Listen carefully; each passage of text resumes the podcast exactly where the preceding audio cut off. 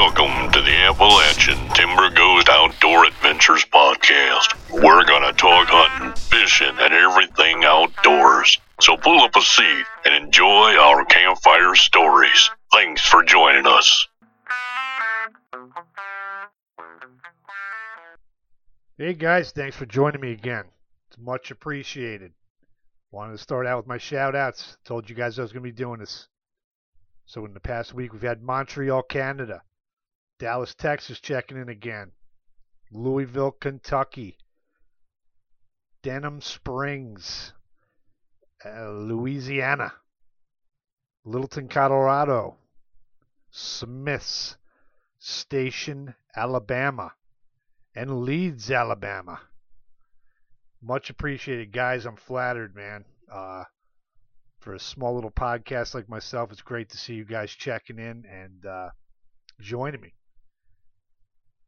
So, uh, if you guys joined me last week, I was talking about striper fishing, and uh, I found some interesting leads on that. I, you know, I was confused on where I'd seen that article on Facebook, but um, I started doing some digging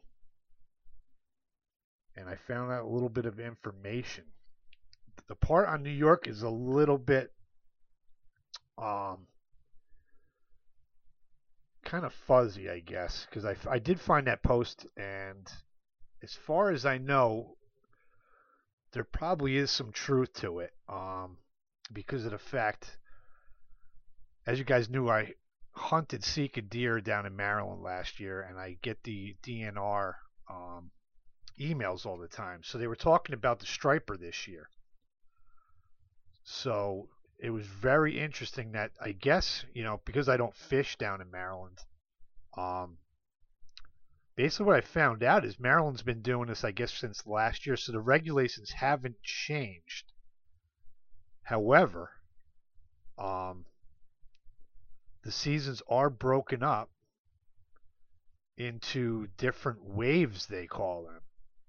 Like for instance, uh, if you guys know about estuaries, they're like the uh, offshoots of the ocean. They're like a mixture of salt and fresh water. Um, usually like marsh, tidal marsh.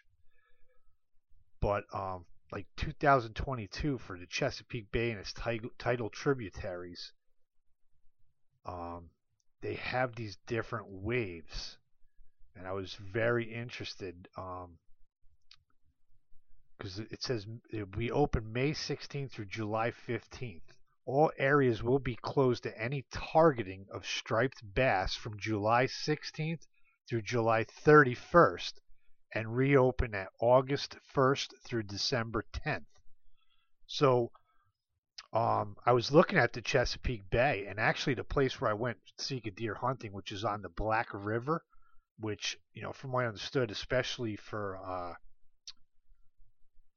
you know the um, what do you call it snakeheads I guess.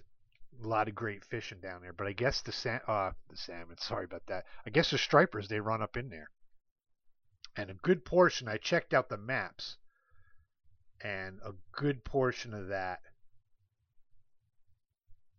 uh, you can't fish it. I mean there's certain you know certain times of the year where they're allowing you to catch and release.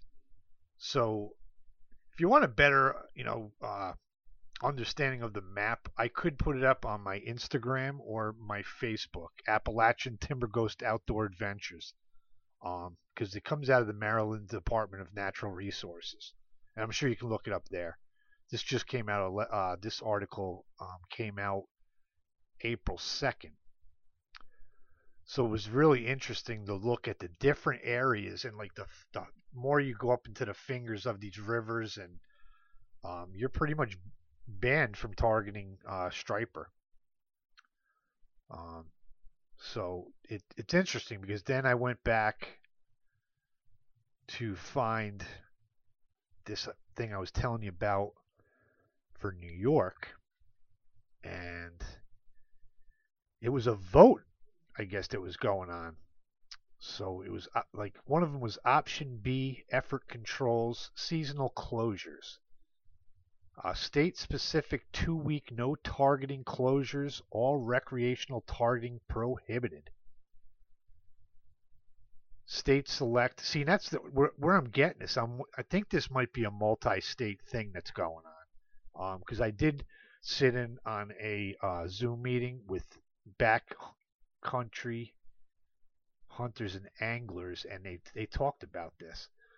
Um, but basically,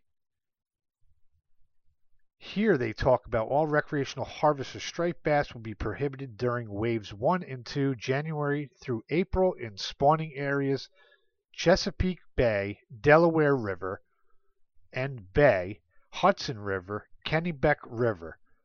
States bordering these areas will determine the boundaries of closures. Then they have B2B, which is all recreational targeting of striped bass would be prohibited for a minimum two week week period on all spawning grounds, not necessarily the entire spawning area, during wave 2, March through April, or wave 3, May through June. As determined by states to align with peak spawning, states will determine the boundaries of spawning ground closures. And they talk about a board could choose. So um, I think this, like I said, might be a multi state thing going on here. But it's funny because, like I, I was saying last week, you know, it would affect us because depending on when the wave falls, that's when they're in the river, you know. And also, like I said last time, it, it might be a burden to us right now, but you know, for us to keep going the way we are, if there is problems with the striped bass, which I get, um, there could be closures of full seasons, at, you know, period. Um, that would really suck. But it was interesting because it seemed like Chesapeake's already doing this.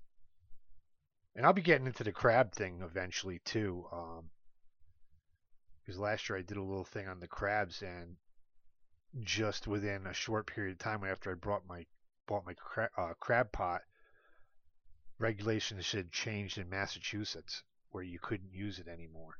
Um, you basically had to sit by your, you know, like it had to be a collapsible, and you had to just bring them up. You had to stand by them, and you couldn't let them soak. But the striped, fit, you know, bass, uh, it's firing up here. You know, we, we had another six inches of snow.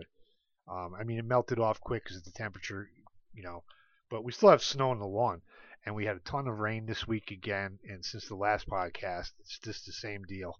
Um, rivers are like chocolate. Uh, streams, same deal. They're just they're raging. Um, but tomorrow, I will be striper fishing. This just in.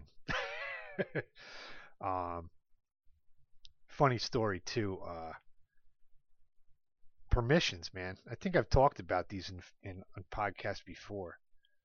Um, I utilized onX Maps, and even you can go on the uh, GIS, you know, maps for towns.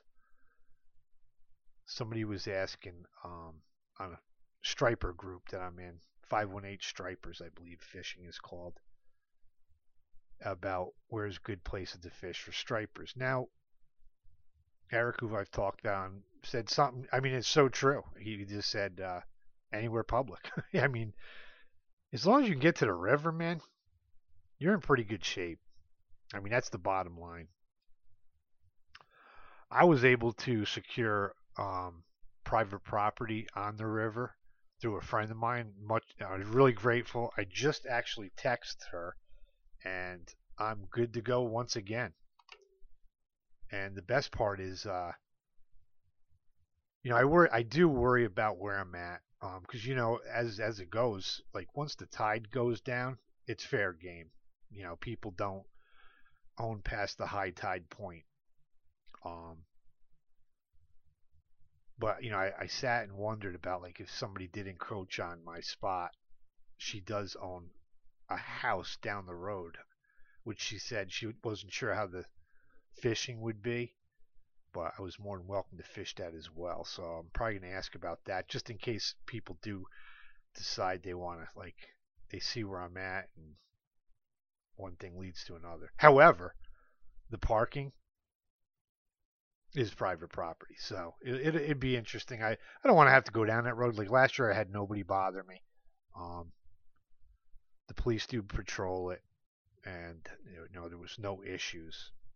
So, but that's the little update I wanted to give you guys on the uh, striper thing, because depending on where you live, especially up here in the Northeast, uh, you could be affected by that.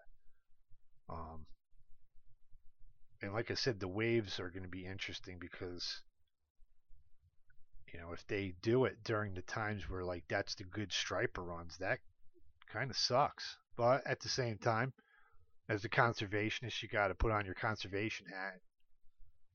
Say it's for the best, you know, and just go with the flow. Because, you know, let's face it. I know last year um, I did a podcast, and one of my I haven't done that in a while actually, but I do the ENCON officer highlights. And there was a lot of poaching going on, man. I think I even had one of them, not only the stripers, but the herring up in in the uh, you know the creeks, man. People were going up in the creeks and getting herring because they were going up in there. Um, not good. So we kind of, you know, I hate to say ruin it ourselves because most of us are law-abiding citizens, but between sketchy dudes and you know overfishing, I mean we're targeting. Let's let's get it. You know it's funny too because there's been a lot of chatter on some of these fishing groups about you know like trout. You know about people playing with them and haters gonna hate. I talked about the negativity. But it was funny because uh, there was some irony with a, a post I had seen. This girl had caught this beautiful trout, and she's like caught and released, and you could see the blood coming out of the gill plate, and uh, now like curiosity killed me. I went right to the, the, the, comments, and a lot of people called her out on that. And it, that's the thing. Like if you let into it back into the stream, like it probably washed down and died like one guy did say, and I gave him a like on it. He was like, "You should have just kept it and ate it," you know, because he said, you know, he brought up the blood, and uh, not to be one of the haters, but I had to fully agree because that did catch my eye with the whole catch and release, like in big letters above the post, and then look at the fish and it bleeding from the gill plate. so I was like, yeah, you caught and released it, but you probably killed the fish. So but like I said, haters gonna hate. Um, shade actually to one of the administrators on a kayak group I'm in. Um, some people just being brutal to a guy who did a modification to his kayak, and it wasn't bad actually. I was actually, but that just goes to show you. I mean, you could do everything right, and people are just gonna talk the talk. But uh, you know, usually you don't see the administrators stick up too often. And this guy said, like, any post like that, I will delete you from the group, never be back. And I thought that was kind of cool because the one thing I was enjoying the group because it was a lot of positive things with like people cheering people on. And, you know, I posted something in, uh, I think it was like a fishing, an ice fishing hub modification group. And I showed my jet sled now, like I said, I've got a lot of views on my jet sled thing, but there was one guy like you know puts up the laughing thing, and I, there was a, there was a comment, but you know what? As the guys in my gun club would say, leave your feelings at home. you know, so you just got to brush it off because it's just like out of that that one guy, but out of a thousand people, you know, that might have watched the videos or a couple thousand, you know, people are enjoying it, and they, I obviously intrigued them enough where they're gonna you know check out my video. And uh, the irony i was starting to see some of the designs come out on the uh, on jet sleds. So that was really cool. You know um, i was like thinking to myself wow i wonder if they got the idea from my video because i utilized some of the uh, aluminum framing from tiny boat nation. Uh, that was another podcast i did with michael lopez um, that dude's just they're building some sick boats out of uh, John boats and you know, little skiff kind of, you know, bass trackers. Um, and that's another thing I gotta get back onto. Uh, is I stripped my boat down, but I I did actually do the framing. I got to do some of the woodwork and the carpeting and the rod lockers and stuff, but I kind of put it on hold last year to get back into fishing a little bit more.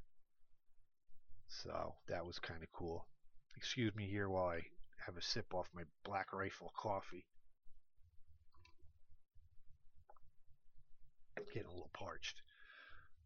Yeah, drinking Black Rifle coffee, Blackbeard's Delight.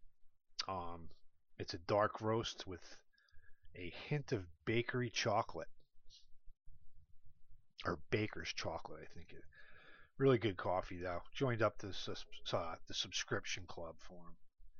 Get my coffee delivered. Got to support the veterans. You know what I'm saying?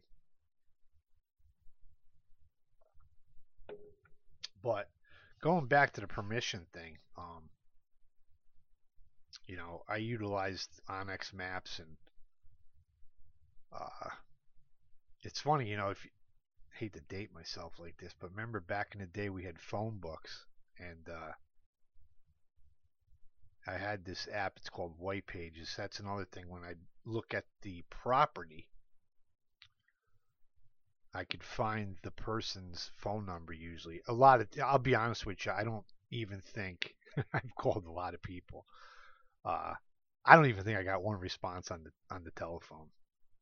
But you know, if you don't try, you're not gonna know. Um, because that's half the battle. Uh, years ago, I had actually uh, was driving by this, and I saw I to do uh, security work on a dam, and one day I'm going down. There's this old timer, and I always saw turkey in his fields. And I was like, you know what? I'm just pulling over here. And I pulled over, and the guy, you could tell he was looking at me weird when I was walking up to him. You just never know what you're gonna get.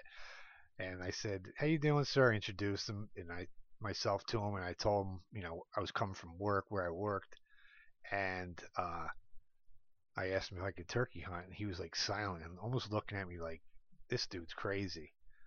And with a short pause, he was like, "Sure, why not?" But then he went quickly into telling me about, you know, to not ask him to hunt deer because I guess he leased the property out to a gun club. But it was really cool.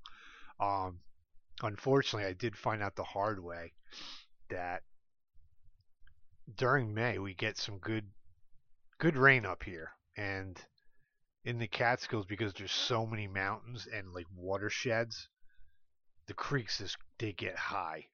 So the first morning I had birds out didn't get a crack at them, but they were down. Nice toms, hands. Uh, it rained that night, but rain ended, and I got out to this field. Now I knew the creek was going to be up, so I wore waders. Um, well, not waders technically, but like like hip waders. And I got out. Now I knew in the dark that I was kind of still in the field, but my the water was already up to my knees, and I, I was just like, you know what? Knowing how deep it was when it was just the water was running normally, I knew it was sketchy, I just I didn't didn't do it. So I set up because the creek separated two fields, and uh, I was just like, screw it, man. So I'll, I'll set up and maybe they'll come across the creek. I had this Tom right at the other side of the creek behind the hedgerow, back and forth, back and forth, but he would not cross the water. And uh, that was the last time I hunted that property because every year I noticed in May, like the rains would come, and even though it would be good for the next morning with the weather, the creeks were just so high I really couldn't access the field, and I figured you know, would probably still happen again with what happened that one year with the birds that did not want to cross the stream. But like I said, you know, utilize the onX maps for the uh, permissions because even for fishing, you know, it worked out well for me. Um, one thing, like you know, Eric was right about the public. You know, you go to public spots and you can fish and you'll catch fish, but you know you're dealing with people. And the one thing I was really lucky last year is I didn't have to deal with any people. Um, I actually did before I found the spot. I was down in one of the uh, like a boat launching in a town down by me, and uh, there was young kids hanging out, and let's just say it was like it was crazy. You know, like the kids were firing up each other, like almost to the point where there's gonna be a fight, and I was just like, it was not relaxing.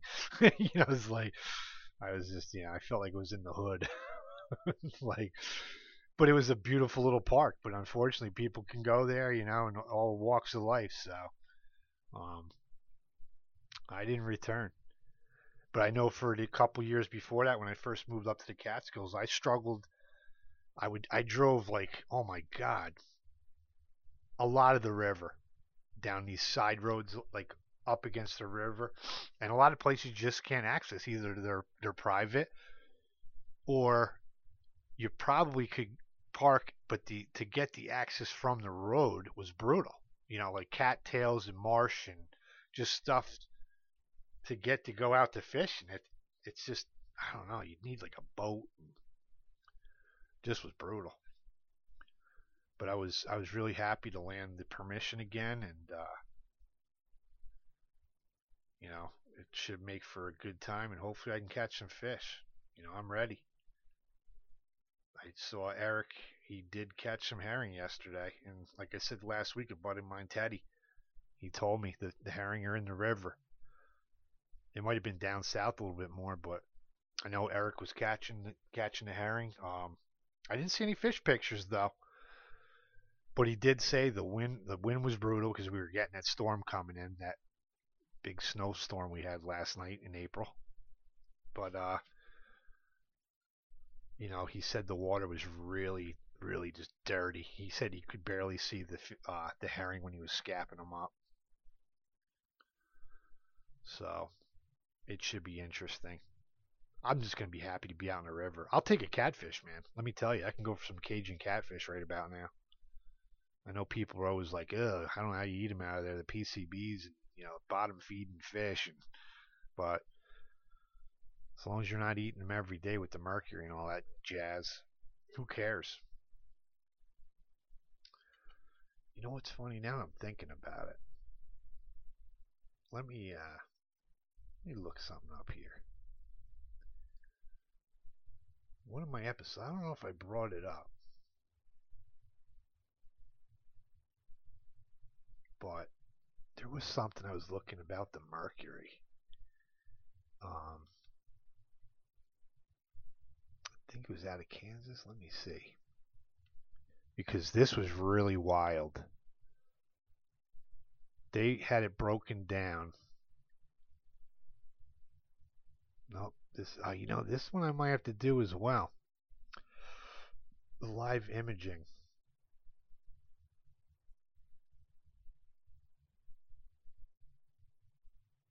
I gotta find this, man.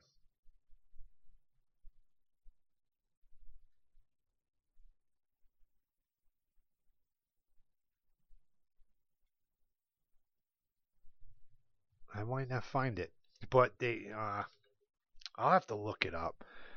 They were talking about, you know, the mercury in fish, and uh, they were talking about like as the like I don't want to say food chain, but as like the the fish pick up the mercury, and then other fish would eat the fish. I guess the parts of mercury increase. It was it was really wild. I wish I could find this thing. Um, man, I'm trying to find it here, so I, I apologize about like the silence, but it was just really really good.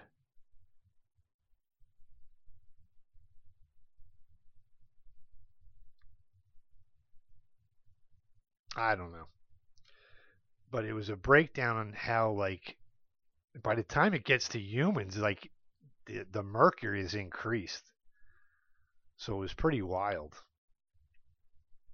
how uh, the chain, the food chain, played into how the mercury gets more intense as it goes through the food chain, and like we're probably eating.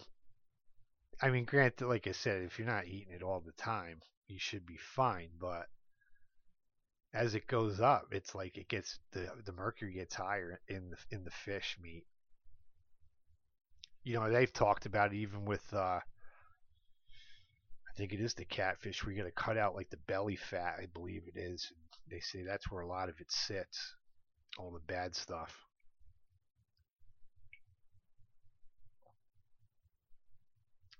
But so I thought about sort of this really cool thing I I was going to use for ice fishing for bait. I guess it works really good with the pike and the muskies. It's like a a wire and the the uh, you guys probably know about this. I never knew about it. Um, it's a wire with the hook on it, and it's it's only got two hooks.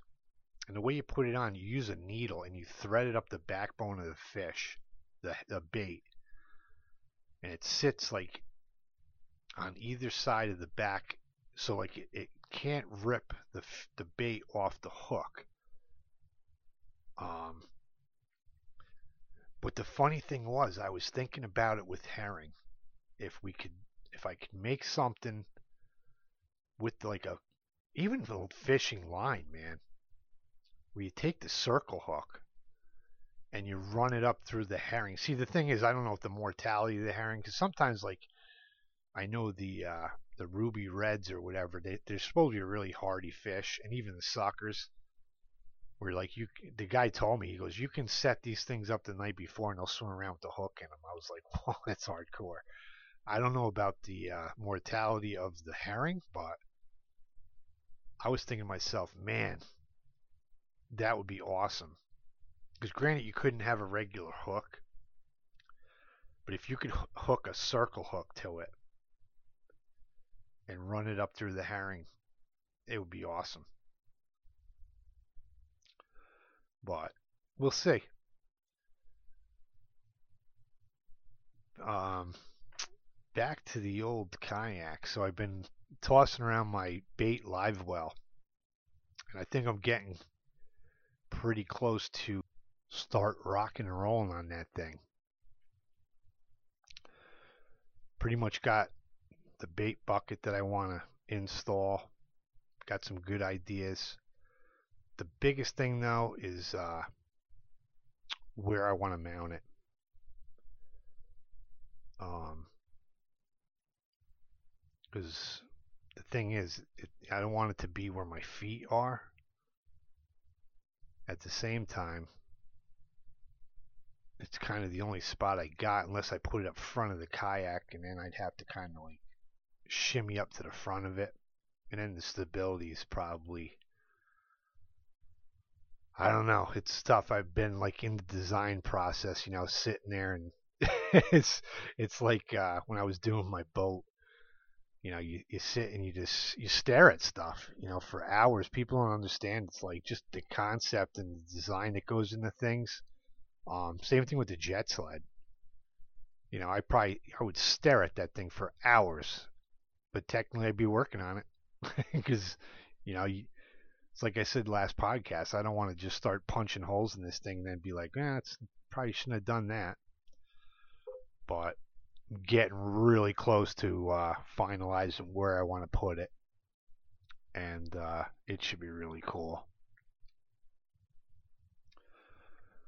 Def, I definitely have, like I said, the uh, design for the bucket, the um, the aerator for the the bait. So I just got to really do a little bit more assessing of it, and I should be, I'm hoping within the next couple of weeks, um, getting down to it and putting a video out there on YouTube.